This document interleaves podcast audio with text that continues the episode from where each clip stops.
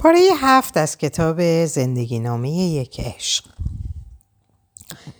ژن اسیر مجموعه ویژگی های روانی خود مثل همه به زودی از گرداب تشویش های ناشی از درایت و فهم این مرد افسونگر رهایی میافت.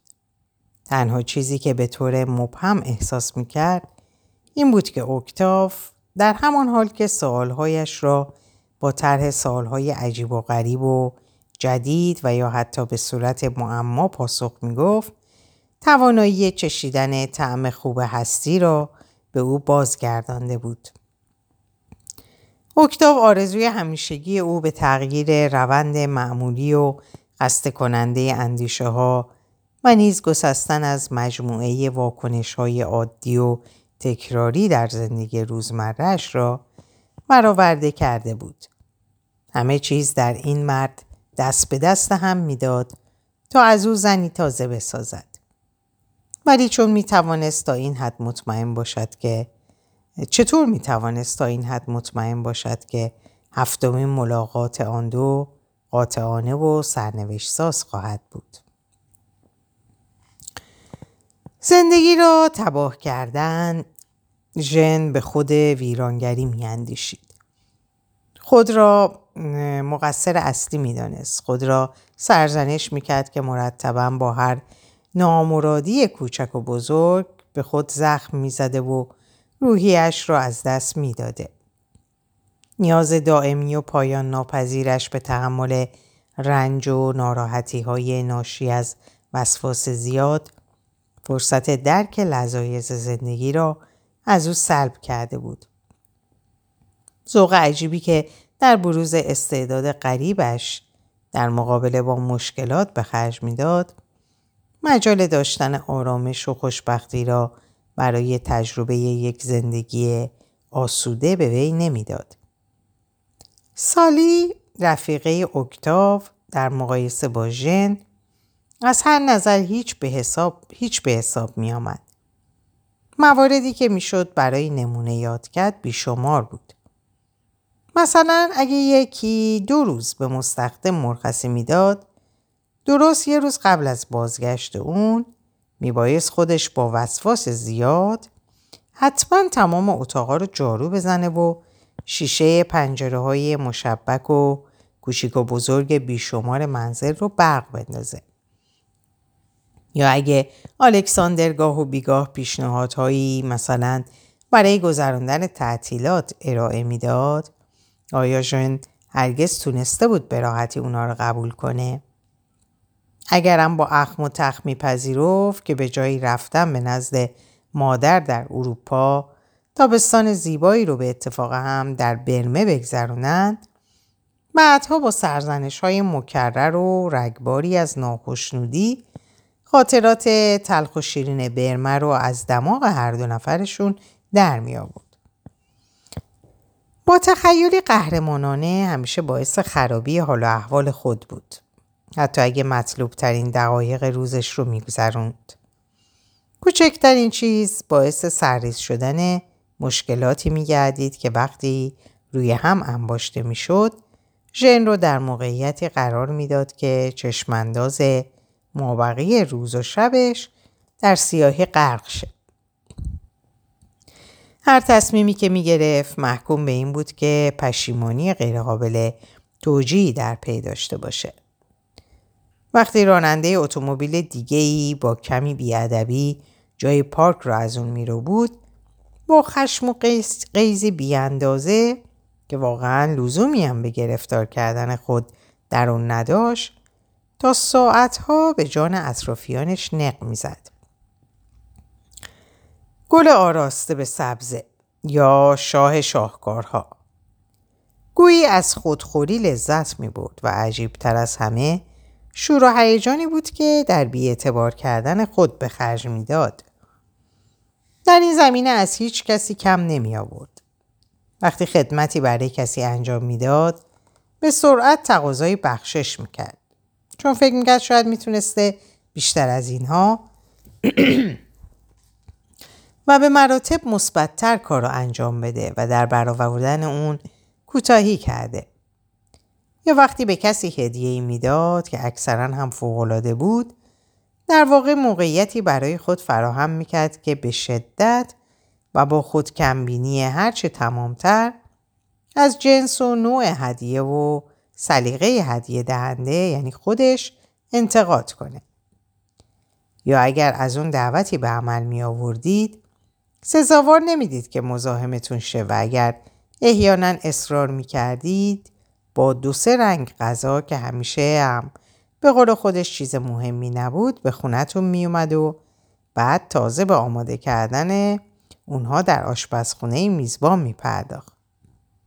هیچ وقت نمی‌تونست از انتقاد شدید از غذاهای خود صرف نظر کنه. از اینکه حاضر شدید اونا رو بخورید مرتبا قدردانی می‌کرد. ولی از اونجا که هوش سرشارش به طور ذاتی با کلمات فرهزا و شادی بخش منحصر به فردش همراه بود و درخشش نگاه زیباش رو در پیداش این مسئله مسحک به نظر نمی رسید زیرا با مهارت عجیبی که در شیفته کردن اطرافیان داشت و دیوانگی های جالب توجه و لطیف در خنده و صحبت با مخاطب کمتر کسی در مقابلش یارای مقاومت داشت. آخه چه کسی دیوونه نیست؟ ولی با او این دیوانگی در دریایی از ملاحت و شیرینی حل می شد و با خلق و خوی خو شاد خود روحیه شیرین و گرایش رو به سایرین منتقل می گیرایش رو به سایرین منتقل می کرد.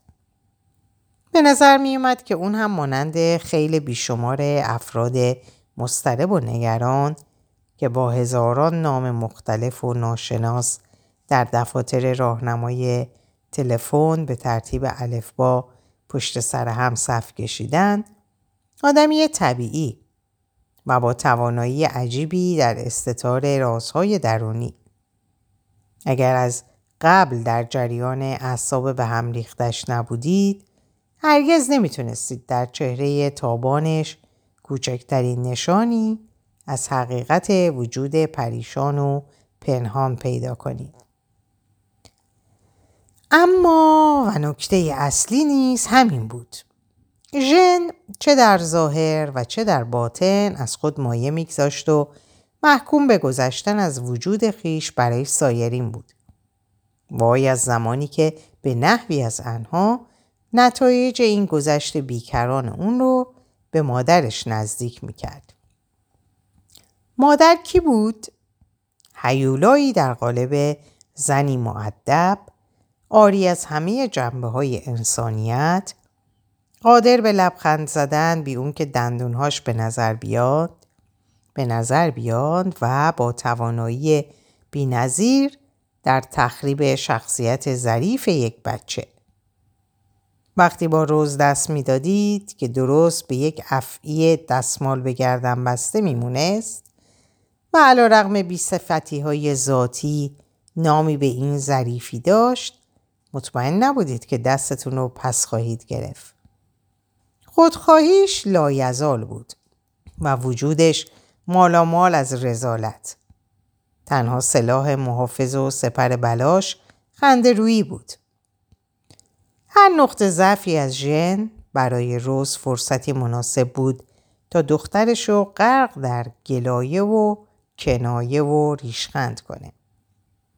با این همه در همون حال که ژن آرزوی مرگ اون رو حق خود می‌دونست باز ترجیح می‌داد در ذهن خود اون رو به آخرین نقطه دنیا تبعید کنه تا بیش از ده ساعت و حداقل 20 هزار کیلومتر میانشون فاصله باشه. برای ژن چه آسایش بزرگی بود که اون در حال حاضر در اون فلور بندری آرام و زیبا در نورماندی شمال فرانسه زندگی می‌کرد. افسوس علا رقم فاصله بسیار زیادی که مادر و دختر همیشه بین خود ایجاد می‌کردند ژن همواره خود رو در اسارت نفوذ و تسلط پایدار مادر می‌دید. روزی نمیگذشت که اجبارا احساس نکنه مجبور به تماس تلفنی با اونه.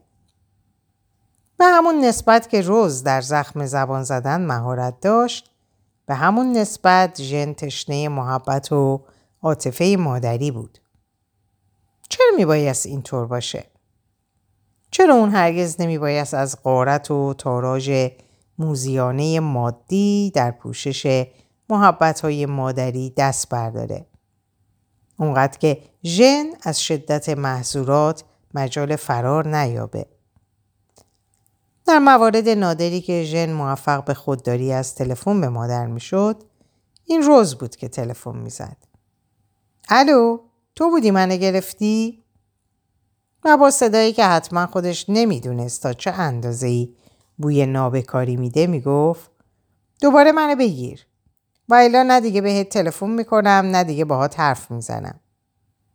بعد قطع می‌کرد و ژن به اجبار و بلا فاصله اونو می‌گرفت چون روز به اون فهمونده بود که حقوق ناچیز بازنشستگی اجازه تلفن کردن از نورماندی فرانسه به ابرید رو نمیده. ژن و همه خواهران و برادرانش از وقتی که پدرشون مرد هر یک ده درصد از حقوق ماهانش رو به حساب روز واریز می‌کردن. و این زن افعی صفت، بغض و کینه و تکدر خاطر فراوانش رو به این ترتیب بر سر فرزندان این مرد خالی می‌کرد و از اونا انتقام می‌گرفت. ژن همیشه سعی داشت عذری برای بداخلاقی های این سلیته پیدا کنه ولی موفق نمی‌شد.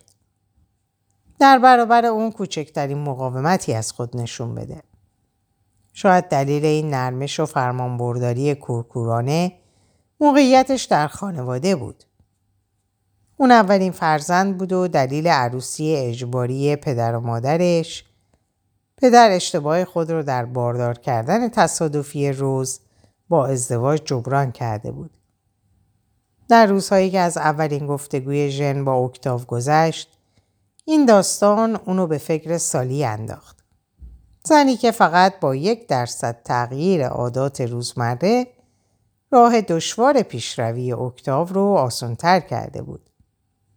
ژن میاندیشید که با روش خود حتی موفق نشده بود مادرش رو علا رقم تمام عقده های وجودش رام کنه چه برسه به اکتاف. هرچند که سخنان اکتاف حداقل این ویژگی رو داشت که افکار اونو به سوی می برد که براش آشنا نبود و تازگی داشت.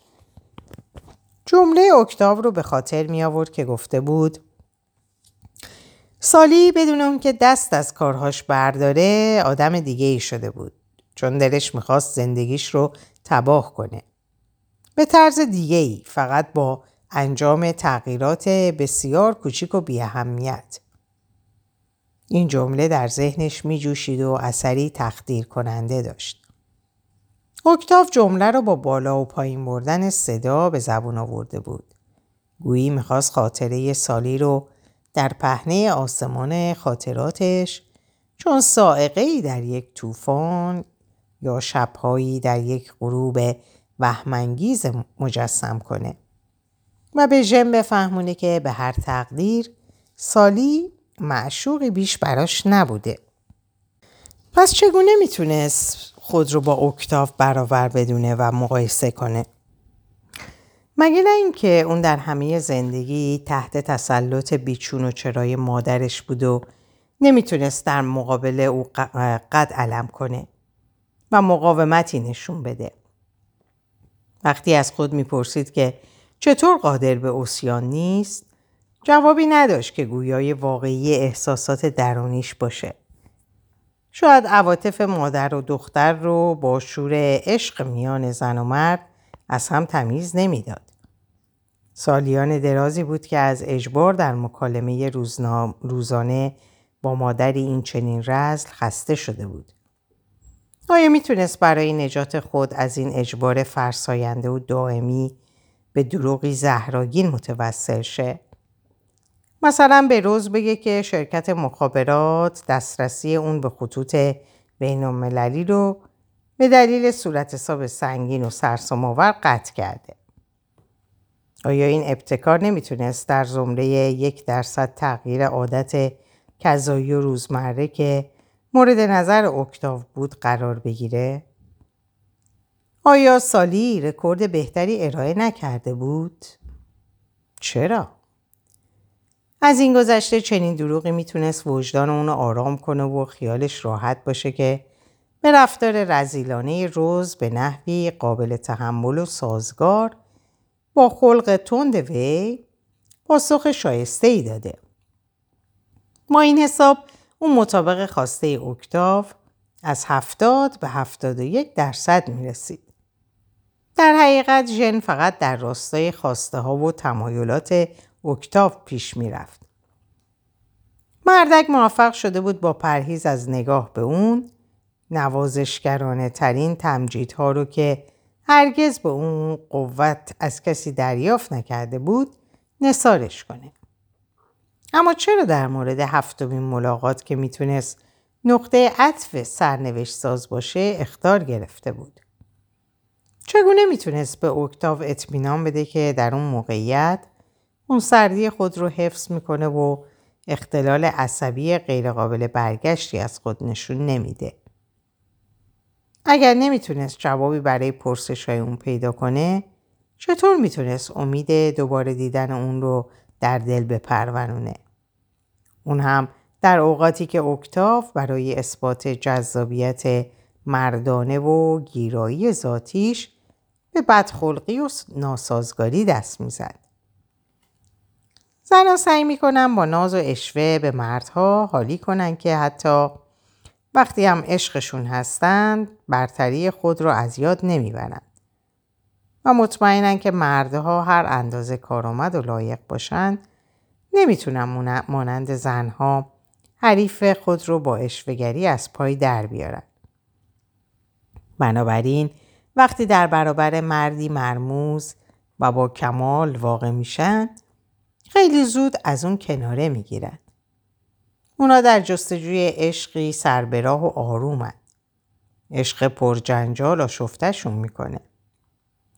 ژن عاشق عشقی سعادت آمیز با هیجانات آرام زیر آسمونی صاف و بیابر بود. معتقد بود هنگامی که در این پهنه آبی محبت ابری پدیدار میشه سعادت و آرامش رو به نابودی میکشونه. به اون ثابت شده بود که عشق, مخدوش عشق مخدوش و طوفان زده برای هیچ زنی مناسب نیست زیرا نمی‌تونه در شور و هیجان بی اندازه نرمی و ظرافت و ملاحت ویژش رو احساس کنه.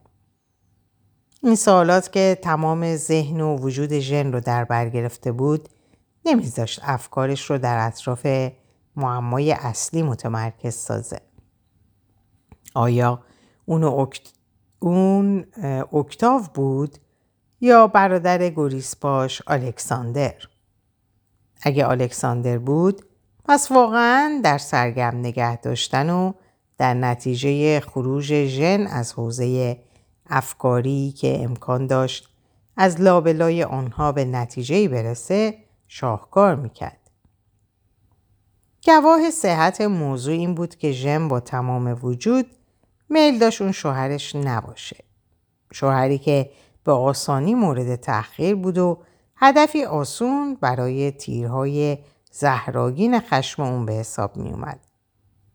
و اگر اون اکتاف بود پس در نهایت مهارت و با به کار گرفتن ابتکارات و روشی نو و غیرقابل پیش بینی و با فریبندگی غیرقابل تصور تونسته بود اونو به هر سویی که دلش می‌خواست بکشونه تا ژن علا میل خود نقش یک زن عاشق تبزده رو به عهده بگیره.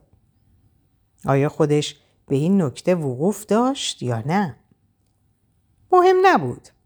زیرا برای زن هیچ چیز سرمز کننده تر از این نیست که مردی بتونه عشق و تمایلات محو شده اون رو درجه به درجه بالا و بالاتر ببره و همزمان با اون امیال شهوانی خود رو مهار کنه. اما اون چه هیجان بیشتری به این اوضاع می‌داد توانایی ریویر در برانگیختن تمایل وی به تباه نکردن زندگیش بود و ژن از همون روز اول عزمش رو جذب کرده بود تا به بهترین نحو در این امر موفق و کامیاب باشه.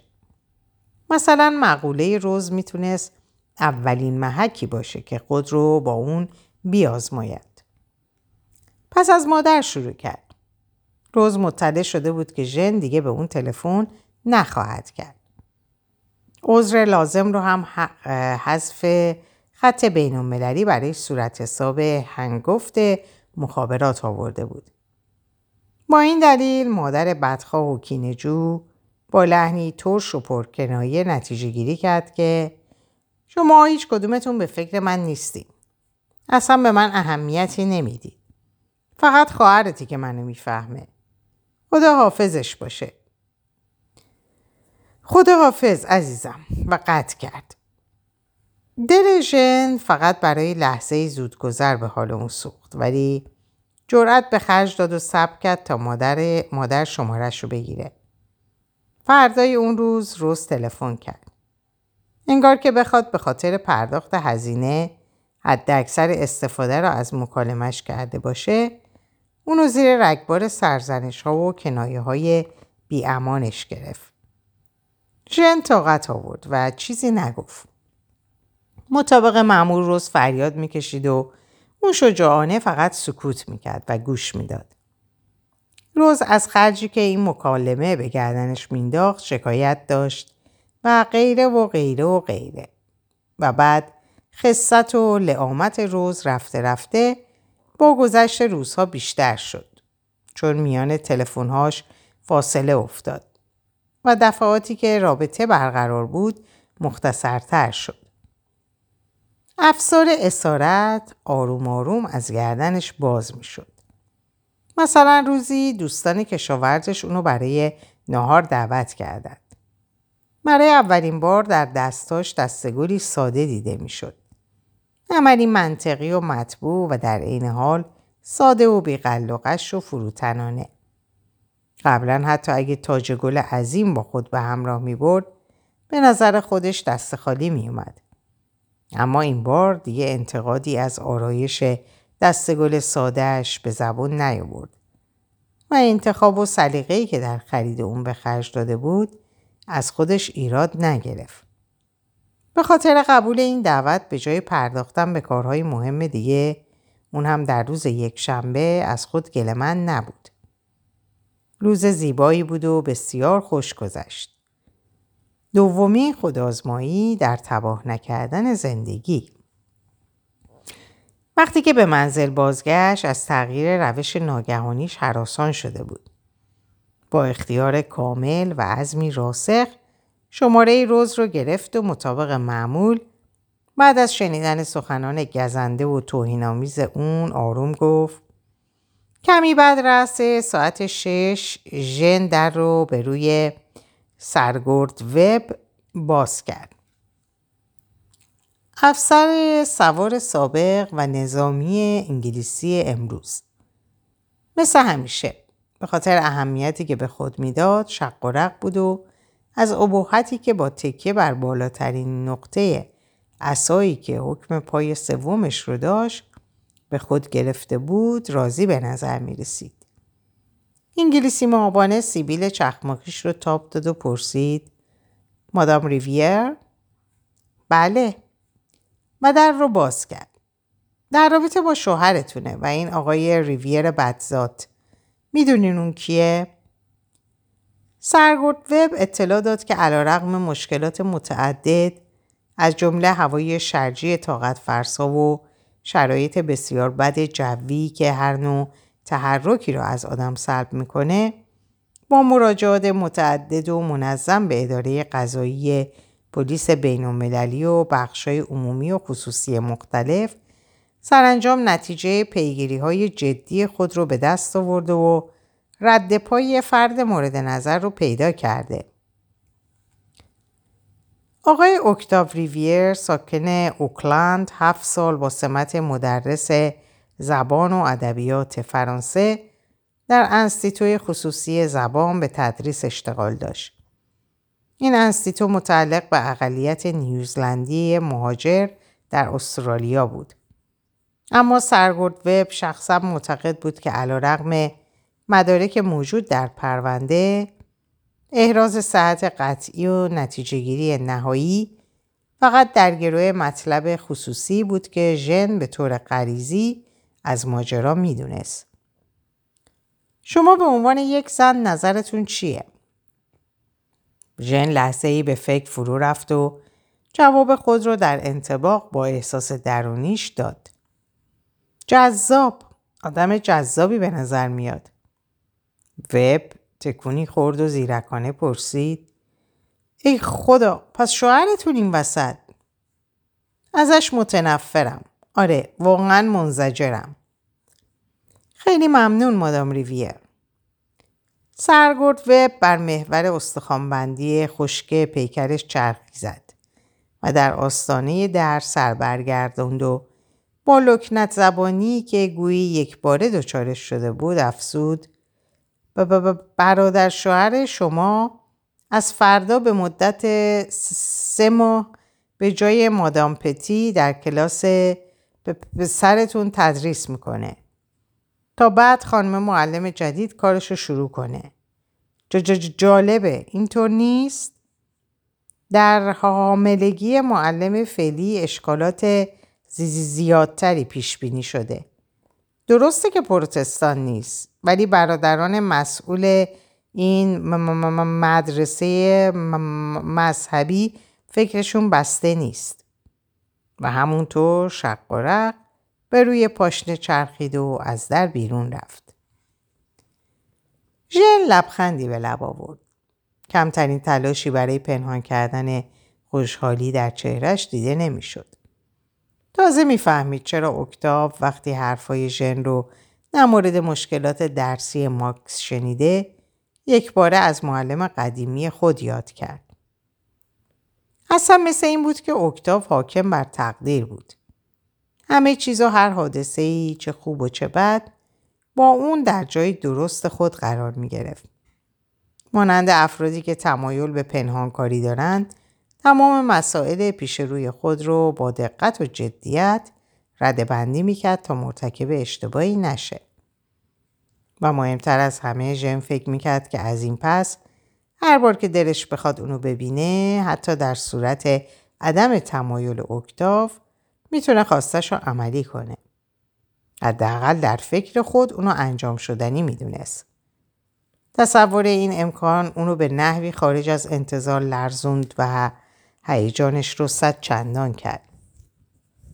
در حالی که نور ملایم خورشید دیرگاه صورتش رو نوازش می‌داد بیرمق از روز خسته کننده ای که با این خبر رضایت بخش به پایان می رسید احساس کرد موجی از خوشحالی و سرور اونو در بر می‌گیره. گرداگردش مناظر طبیعت مرتوب و نمالود و بی نهایت خیالانگیز در تاریکی شب نوپا ناپدید می شد و در سایه نیلگون که رفته رفته تیره و تیره تر می شد فرو می رفت. آسمون که هنوز بین دو رنگ دست و پا می‌زد با توده ابرهای ارغوانی آماده قررش های مهیب بود و از طوفانی قریب الوقوع و سرکش در طول شبی تیره خبر می‌داد.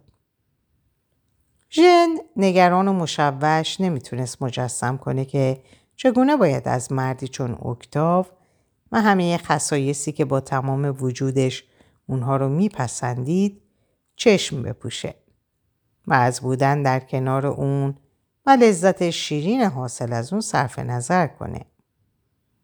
در عرصه ای که زنان دیگه نمی‌تونن هیچ استعداد به خصوصی در عشق ورزی با جنس مخالف از خود بروز بدن ژن می‌تونست زنی باشه که با مردان واقعی نرد عشق والاتری ببازه. اینم از جمله توانایی های نهفته اون بود که خود از اون خبر نداشت. در مدرسه برادران پروتستان اکتاو به محض ورود به کلاس برادرزادش ماکس رو دید و در لحظه ای که نگاهشون در هم آویخت چشم از او برگرفت و به نگاهش پایان داد. سر و صدا، هیاهو و محیط تبزده از انتظار ورود معلم جدید روحیه شاگردان اونقدر به هیجان کشونده بود که رفتن روی میز و پرتاب گلوله های کاغذ و شکلک در آوردن عادی به نظر می رسید. اما گویی بر اکتاف کوچکترین تأثیری نداشت. کیفش رو با آرامش باز کرد و با فراغ خیال مدتها تخت سیاه رو پاک کرد. بعد ناگهان گویی چیزی نظرش رو جلب کرده باشه. بدون مقدمه و کاملا غیر مترقبه جعبه استامپ رو با تمام قوا به طرف پنجره پرت کرد و در اثر تصادم یک یکی از شیشه های پنجره مشبک با صدایی خشک خورد شد و به زمین ریخت. بچه ها چون مومیایی شده ها خشکشون زد و ساکت موندن. اکتاف با لبخندی بر لب و آسوده خاطر گفت دیدین؟ درست زدم به هدف. ارنست کوچولو بی اختیار پرسید چی رو؟ مگسو با همون نشون اول. تمام کلاس ساکت و مبهوت این معلم عجیب و غریب و نگاه می‌کرد که برای کشتن یه مگس از شکستن شیشه کلاس ابایی نداشت و 24 سر کوچیک و پر از شیطنت یک باره فکر قدرت نمایی با اونو فراموش کردن. این رفتار نامعنوس و غیرعادی حتی جرأت خنده رو نیز از اونا گرفته بود. فقط سکوت بود که می‌تونست چاره استراب درونشون باشه. اکتاف شروع کرد. جوونا آخرین پست من در اوکلند برام یه جهنم بود. شاگردام سگم و کشتن.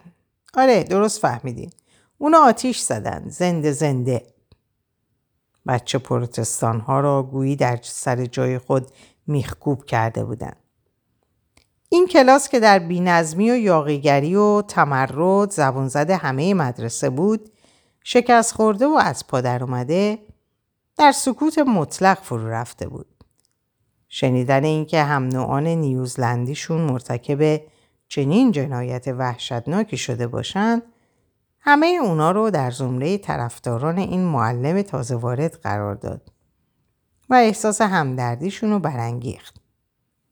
اکتاو اکتاو هفت ساله های روبروش رو به دقت زیر نظر داشت. چهره به چهره. در همون حال و به همون دقت از نگاه کردن به ریویر کوچولو خودداری می‌کرد. مارکس این بازی رو کم و بیش حس کرده بود ولی جادوی حضور دوباره پدر در قالب مردی که جلوش ایستاده بود در حال حاضر فکر اون رو معطوف به این مسئله نمی کرد. ریویر ادامه داد بله این های کوچولو این سککش ها شاگردایی بودن معمولی مثل شما منتها بیمار یکی از همکلاسیاشونو نه حتی جرأتشو ندارم ماجرای کاری رو که باهاش کردم براتون تعریف کنم شاید یه روزی بقیه ماجرا رو ناتمام گذاشت تا هر کس هر طور دلش خواست در فکر خود وجیترین نتیجه رو مجسم کنه. بعد ضمن تعریف ماجراهای دیگه از شاگردان سابق که بچه های کلاس امروز اونو به دوستی و صلح با خود واداشته بود ادامه داد. مثلا از کارهای دیگه شون یادم در مورد خودنویسای جوهر جوهر پس بدهشون بود. جوبی یکی از شاگردها بی اختیار پرسید این دیگه چی بود؟ دفترهای مشقشون. وقتی اونا رو پس می‌دادن کثیف و خط خورده بود و پر از لکه های پخش شده جوهر. دیر اومدن ها رو هم که حرفشو نزنین مخصوصا برای اینکه هرسم و درارند اکثرا با چند دقیقه تأخیر به کلاس می اومدن. روی نیمکت های مقابلش همه قبول کرده بودند که محصلین مورد بحث نمی‌تونستند لیاقت عنوان شاگرد مدرسه رو داشته باشند و اوضاع مخشوش کلاس اونها نتیجه روحیه جنایت طلب و لابعالیگریشون بود و بس. پس میبایست اونها مواظب رفتار خود باشند تا معلم جدید همه خاطرات جهنمی گذشتش رو رفته رفته فراموش کنه و همزیستی مسالمت آمیزی در کلاس حک فرما باشه. این نکته رو اکتاو بی اون که مستقیما و به اجبار در مغز کوچیکشون فرو کنه بسیار طبیعی و راحت به اونها حالی کرده بود. در حیرت کشتن مگس موضوع شکستن شیشه خود به خود و بدون هیچ مشکلی حل شده جلوه حل شده جلوه می‌کرد. این موضوع بسیار پر اهمیت در اولین روز همکاری میان معلم و شاگرد در پیشبرد منطقی همکاری اونها و تا باقی عمر کلاس سرنوشت ساز بود و اکتاو اینو خوب می‌دونست. و همین دلیل برای تثبیت قطعی فرمان روایی مطلقش ضربه آخر خود رو وارد آورد. ولی چون دلم نمی‌خواد شاگردام توی کلاس نمونه انضباط ظاهری و مظهر رفتار شایسته ولی غیر طبیعی باشن ازتون می‌خوام که اگه دلتون می‌خواد سر و صدا را بندازید خب بندازید. شلوغی شلوغی عاقلانه که اشکالی نمی‌تونه داشته باشه. از یه شاگرد معدب و اساقورت داده که بهتره. اینطور نیست؟ منظورمو که خوب می‌فهمی. و کلاس دوباره در بهد و حیرت فراوان غرق شد. اکتاو از جا برخواست و ادامه داد. خیلی خوب. ببینین من شما رو در انتخاب وقت واسه شلوغ کردن آزاد می‌ذارم.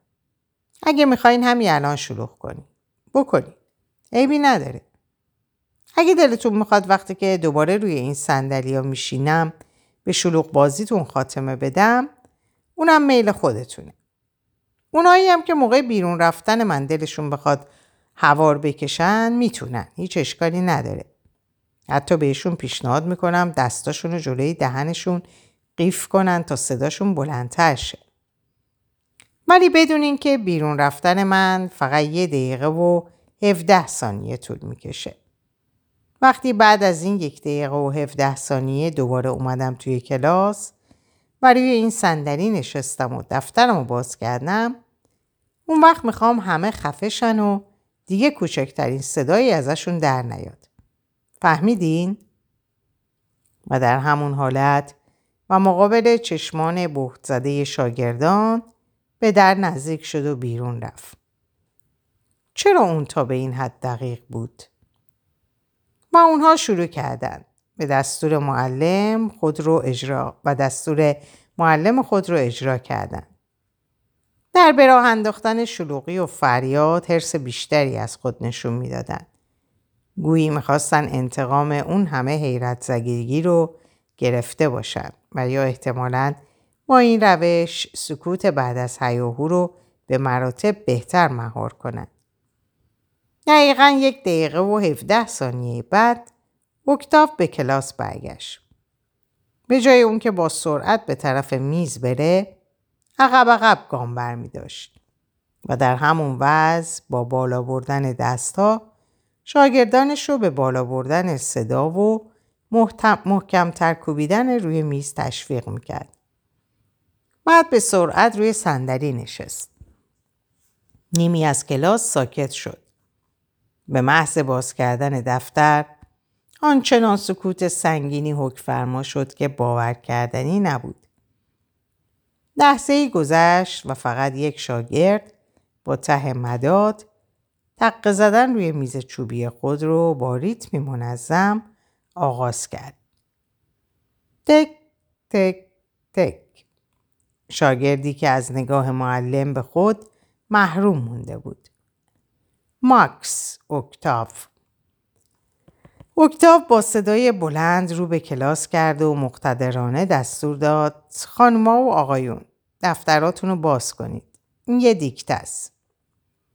در همون حال که بچه به ضربات چکشوار خود ادامه می‌داد اکتاب روی تخت سیاه نوشت موضوع آیا یک شاگرد تخص حق کارشکنی و ایجاد مزاحمت برای همکلاساشو داره؟ چشما به طرف فرد مورد نظر برگشت و افکار تمسخر آمیز به مغزها راه یافت و همه به مارکس که اعتنایی نداشت و همچنان ادامه می‌داد چشقره می‌رفتن. دو دقیقه گذشت و بالاخره مارکس از کوبیدن باز ایستاد. مندکی شرم زده دفترش رو مثل بقیه باز کرد. وقت زنگ تفریک به خوردن بیسکویت و شیر اختصاص داشت اکتاف از اون خواست در کنارش بمونه. در اینجا به پایان این پاره می‌رسم براتون آرزوی سلامتی، خوشی و خبرهای خوش. خدا نگهدارتون باشه.